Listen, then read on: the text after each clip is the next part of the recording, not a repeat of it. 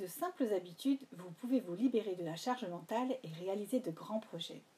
Avec de simples habitudes, vous pourrez mettre en place des actions concrètes pour avoir les pieds sur terre, des objectifs et des rêves pour avoir la tête dans les nuages et des techniques pour les mettre en place et avoir des étoiles dans les yeux. Je suis Maud Lacroix, consultante de la charge mentale. J'ai à cœur de vous faire connaître des outils d'organisation, de psychologie positive, d'hypnose et de développement personnel pour vivre heureuse en vous déchargeant émotionnellement, en passant à l'action et en trouvant ou retrouvant ce qui vous anime. Un grand merci à Corinne qui avait participé à l'un des ateliers de journal d'optimisation positive et qui m'a laissé ce commentaire. Merci Maud pour cette belle parenthèse hier soir qui m'a déjà fait cogiter. Alors Corinne, merci pour ton commentaire et je suis ravie de voir que ça t'a déjà fait cogiter. C'était vraiment le but euh, voilà, de, de, de cet atelier. Et effectivement, euh, lors des ateliers, on prend certaines euh, prises de conscience, euh, on prend le temps de se poser pour pouvoir réfléchir à des situations. Et euh, ça, je pense que c'est vraiment quelque chose qui est très très important, au-delà du fait que ce soit aussi des outils d'organisation euh, que je vous propose. Je vous invite également à votre tour à me laisser un commentaire et je me ferai le plaisir de le diffuser sur ce podcast. Donc bienvenue dans ce trente-huitième podcast qui traite de, con... de, de, de connaître son profil pour mettre en place des habitudes. Alors mon ambition en créant ce podcast, c'était de vous aider à mettre en place des habitudes simples et positives pour pouvoir vous libérer petit à petit de la charge mentale. Mais le concept de devoir mettre en place des habitudes, ça ne va pas forcément parler à tout le monde et ça ne se transmet pas complètement de la même façon selon le profil de chaque personne. Donc dans mon accompagnement, je veille toujours à m'adapter à la personne et à sa façon de faire les choses. Donc mon objectif bien sûr, c'est qu'elle se libère de la charge mentale en sachant que euh, chaque personne ne fonctionne pas pareil. J'ai donc réfléchi à la manière dont je pourrais repérer les personnes qui sont faites pour adopter de simples habitudes. Et si ce n'est pas le cas, j'ai évidemment d'autres astuces dans ma besace. Et pour celles qui souhaitent adopter ces habitudes, donc je les accompagne suivant leur profil que j'ai étudié en m'aidant du livre des quatre profils de Gretchen Rubin que je vous recommande vivement de lire. Alors, Euh, Gretchen Rubin, elle, dans son livre, euh, elle va distinguer quatre profils de personnes qu'elle va appeler le discipliné, le pointilleux, le dévoué et le rebelle. Donc je vais vous expliquer les caractéristiques de chaque profil. Euh, il se découpe selon comment nous réagissons aux attentes propres aux autres et à nos propres attentes. Donc je vous invite évidemment à essayer de reconnaître le vôtre.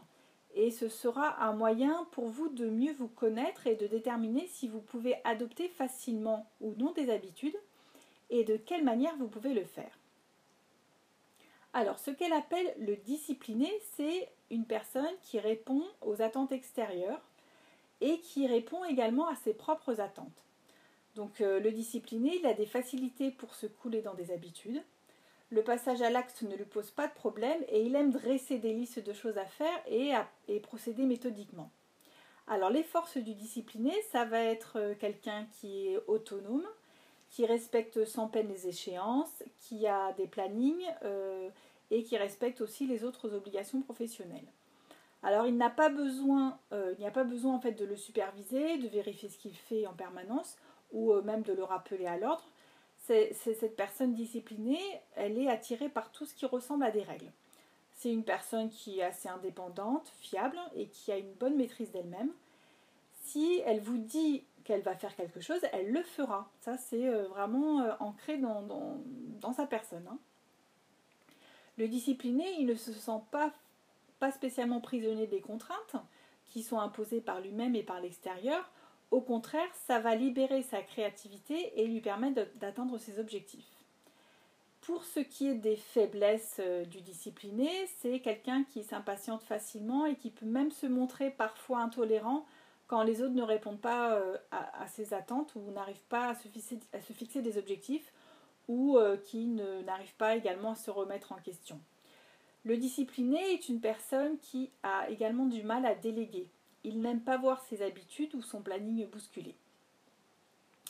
Le patient discipliné, hein, dans le livre de Gretchen Rubin, elle prend différentes caractéristiques. Elle va parler d'un patient, par exemple, euh, qui correspond au profil discipliné. Lui, il va prendre les instructions du médecin qui est très, très au sérieux. Il va prendre les médicaments. Il va faire des exercices de rééducation. Euh, voilà, il a un instinct de préservation pour mettre un petit peu le holà quand une attente devient un peu trop pesante. Quand j'ai un discipliné en accompagnement, c'est un peu le pain béni pour moi. J'ai rien, je n'ai que à lui dire ce qu'il doit faire. Euh, donc évidemment, je tiens compte de son avis, de ses attentes, et cetera. Mais en fait, une fois que le plan il est établi, je sais que cette personne le suivra euh, quelque part euh, à la lettre. Alors ensuite, il y a un deuxième profil, c'est le pointilleux. Alors le pointilleux, lui, il résiste aux attentes extérieures. Il répond à ses propres attentes. C'est-à-dire qu'il va apporter euh, une grande importance au savoir, à la logique, à l'utilité des choses. Il va également rassembler un maximum d'informations avant de prendre une décision et il n'agira qu'en connaissance de cause. Euh, il ne répond en fait aux attentes extérieures que s'il les juge raisonnables, sinon il va les rejeter. Euh, le, le, la personne qui est pointilleuse, elle se lève le matin en se disant qu'est-ce qu'il y a à faire aujourd'hui et pourquoi, et elle va en fait toujours remettre les choses en question. Donc c'est le pointilleux ou le questioner, c'est-à-dire euh, celui qui va poser des questions. Il y a différentes traductions hein, de, des, des, des profils. Pour ce qui est des forces du pointilleux, ça va être... Euh, Euh, des personnes euh, qui sont autonomes, qui, euh, qui sont fiables, qui sont euh, authentiques, et il va permettre euh, aussi, il va remettre en question des usages et des opinions qui sont communément admises. Euh, il va aussi également inonder les gens par des articles, par des références en tout genre. Ils veulent toujours savoir le pourquoi des choses et ils veulent décider par eux-mêmes, même quand euh, y a euh, l'avis d'un expert. Euh, eux, ils veulent vraiment expérimenter par eux-mêmes. Ces faiblesses, ça va être d'avoir toujours ce besoin d'avoir des informations pour se décider et que certaines fois, ça ne s'arrête jamais, ce besoin de prendre des informations, mais que du coup, ça va créer comme une paralysie analytique, c'est-à-dire que euh, du coup, la personne ne va jamais vraiment passer à l'action parce qu'elle va vouloir tellement avoir d'informations qu'à un moment donné, euh, bah oui, c'est bien d'avoir des infos, mais il faut aussi passer à l'action. Donc ça, c'est ce genre de choses qui peut euh, arriver euh, à la personne pointilleuse. Pour un Un patient pointilleux, par exemple, ça va être crucial de répondre à ces questions. S'il est convaincu, il suivra les recommandations, il prendra le traitement, il va aussi pouvoir changer, par exemple, ses habitudes alimentaires, mais s'il n'est pas convaincu, il n'y a rien qui, qui lui permettra de le faire. Il aime également adapter les choses à leurs besoins et il accorde plus facilement son adhésion si on suit son penchant. Essaye toujours, ça n'engage à rien. Euh, voilà, il essaye vraiment de, de réfléchir à tout ça. Donc euh, le travail que moi j'ai à faire dans ce, cet accompagnement, hein, pour les personnes qui sont pointilleuses, ça va vraiment être de veiller à répondre à toutes les questions qu'ils se posent, à réfléchir sur l'ensemble de, de, de tout ça jusqu'à ce qu'ils soient convaincus, jusqu'à ce qu'il ait la sensation que ce soit vraiment lui qui euh, ait la bonne solution et qu'il euh, sache réellement ce que lui veut faire. Euh, il y aura vraiment besoin là d'un véritable travail d'équipe. Euh, une personne pointilleuse ne va pas passer à l'action si elle ne, n'est pas convaincue euh, que c'est vraiment nécessaire de le faire. Ensuite, le troisième profil, c'est ce qu'on appelle le dévoué. Donc lui, il va répondre aux attentes extérieures et il va, ré, et il va résister à ses propres attentes. Donc c'est quelqu'un qui va respecter les délais, qui va tenir ses promesses, qui va aller au bout de ce qu'il fait pour les autres. Mais il a des difficultés pour faire des choses pour lui-même. Donc il va échouer euh, assez souvent pour atteindre l'objectif qu'il se fixe, euh, comme faire du sport, créer son entreprise, et cetera.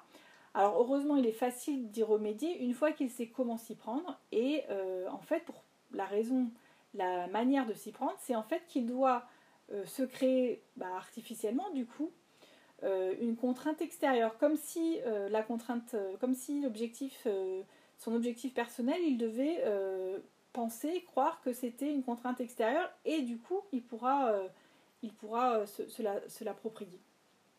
Il peut s'obliger également à se fixer lui-même des contraintes extérieures, donc comme je vous disais, hein, des listes, des calendriers, un agenda sur le téléphone. Enfin voilà, il faut vraiment avoir la sensation que ce soit, ça vienne de l'extérieur.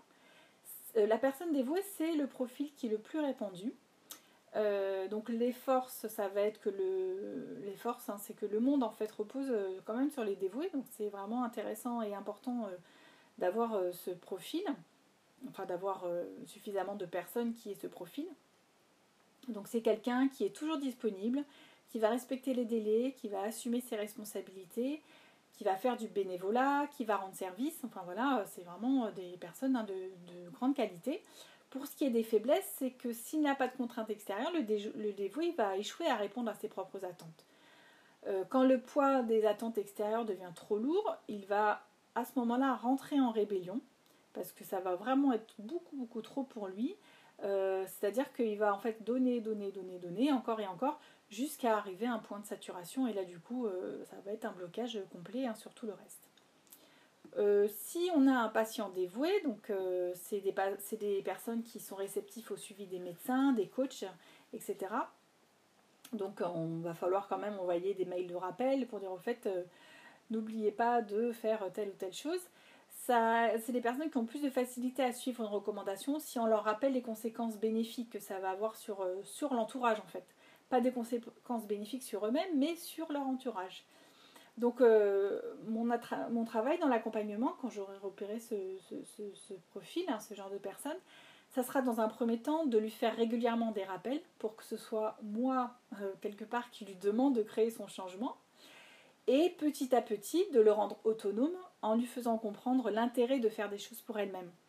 Euh, parce qu'en fait, je ne fais pas des accompagnements à vie. Hein, le but, c'est vraiment de... Voilà, de, mon but, c'est de, de, de vous aider à débloquer des situations, mais que vous soyez autonome par la suite. Euh, donc ça pourra aussi, euh, euh, ça pourrait aussi être intéressant de créer des groupes de soutien au départ avec euh, des personnes, euh, d'autres personnes pour continuer à avancer. Donc c'est ce que je propose souvent dans les, dans les ateliers, par exemple sur la routine matinale, euh, c'est de créer vraiment des groupes pour que les personnes puissent échanger entre elles et se motiver les unes des autres. Donc chaque accompagnement se fait évidemment par du développement personnel, donc par l'hypnose notamment, pour me permettre en fait de créer de vrais changements chez les personnes qui ont envie de créer des, ces changements-là. Pour le quatrième profil, ça va être le rebelle. Donc là, c'est une personne qui va résister aux attentes extérieures et qui va résister euh, également à ses propres attentes. Elle résiste à tout, extérieur et intérieur. Donc, euh, c'est des personnes qui veulent ne, ne faire que ce qu'elles veulent, comme elles le veulent, au moment où elles le veulent. Donc, elles veulent avoir le sentiment d'avoir le choix, d'être libres et de, de pouvoir s'exprimer. Euh, c'est des personnes qui seraient plus réceptives si on lui dit euh, « ça serait sympa si tu faisais ça, euh, c'est ce que tu voulais, euh, c'est important pour moi, toi qu'est-ce que t'en penses ?» Enfin, vraiment, c'est des personnes qu'on a, qui ont vraiment besoin euh, qu'on prenne en compte leur avis. Euh, donc les forces du, du rebelle, ça va être euh, euh, qu'elles ne font que les choses qu'elles ont choisi de faire, donc ça va en fait les mettre à l'abri des pressions auxquelles les autres profils sont exposés. C'est des personnes qui vont aimer relever des défis à condition de pouvoir le faire à leur façon. Elles vont également prendre un malin plaisir à défier les attentes des autres et euh, ça ne va pas du coup les déranger d'enfreindre certains, certaines règles par exemple. Ce sont des personnes qui sont souvent dures avec elles-mêmes. Et pour ce qui est des faiblesses, c'est qu'elles risquent d'énerver les autres et même de s'énerver elles-mêmes par rapport à leur réaction. Elles vont être réfractaires à tout ce qu'elles perçoivent comme une tentative de contrôle. Et si on essaye de, le, de les convaincre de quelque chose, elle va systématiquement faire l'inverse. Donc elle va avoir du mal également avec tout ce qui est programmé. Elle ne va pas aimer les tâches répétitives et ennuyeuses. Et... Euh, Et voilà, donc c'est, c'est, voilà, pour, pour, pour l'accompagnement, c'est vraiment des personnes qu'il va vraiment falloir euh, tenir compte de leur avis, euh, et leur avis avant tout. Pour ce qui est du patient rebelle, c'est, euh, il peut avoir de sérieux problèmes de santé parce qu'il va avoir tendance à s'opposer aux prescriptions médicales. Euh, donc l'idée, ce n'est pas forcément de l'encourager ni de la féliciter, c'est plutôt de lui demander, euh, c'est à vous de voir, vous faites comme vous voulez, mais euh, sachez que, certaines, que ça marche assez souvent. Euh, de demander euh, qu'est-ce que vous en pensez, euh, est-ce que vous voulez essayer ça ou ça, euh, voilà. Donc la, la formule magique en fait pour la personne euh, rebelle, ça va être de lui donner l'information, de lui donner les conséquences et de lui donner le choix de faire ou de ne pas faire. Donc pour moi c'est un accompagnement qui va vraiment me demander euh, voilà, vraiment un gros travail hein, d'accompagnement. Ça va être un travail assez profond parce que le rebelle, ça, ça va certainement être pour moi la personne qui sera le moins réceptif aux habitudes et à ce que je pourrais lui proposer. Ça sera alors à moi de ruser en lui donnant des informations, en la laissant trouver ses propres conséquences et ses choix, et juste de lui proposer de tester. Voilà. Donc pour moi, accompagner ces personnes, c'est aussi savoir s'effacer et laisser croire que l'autre a raison, mais même si, mais enfin après, laisser croire, c'est, je ne peux pas dire qu'elle n'a pas raison, hein, je pense qu'elle a certainement raison, mais que, voilà, que les solutions viennent vraiment d'elle-même et qu'elle est à l'initiative de tout, euh, de tout le, l'accompagnement qu'on, que je pourrais lui proposer. Alors, je suis euh, moi-même, évidemment, euh, voilà, en, en voyant tous ces, tro- ces profils, en étudiant vraiment euh, le livre et la façon de, de faire, je me suis donc reconnue en tant que personne disciplinée avec une tendance pointilleuse. Parce que vous pourrez voir aussi qu'il y a voilà, des tendances, on peut aller vers, un peu vers la droite, un peu vers la gauche. Je sais aussi, euh, euh, suivant mon profil, comment en fait du coup m'adapter face à un autre profil. Donc ça c'est vraiment intéressant pour mon accompagnement. Euh, alors il existe évidemment des variantes pour chaque profil. Hein. Je vous mettrai sur euh, mon site le modèle des quatre profils qui sont en fait en corrélation et euh, deux profils qui sont proches, qui, qui peuvent se toucher, ça va créer euh, des différences d'action et de réaction.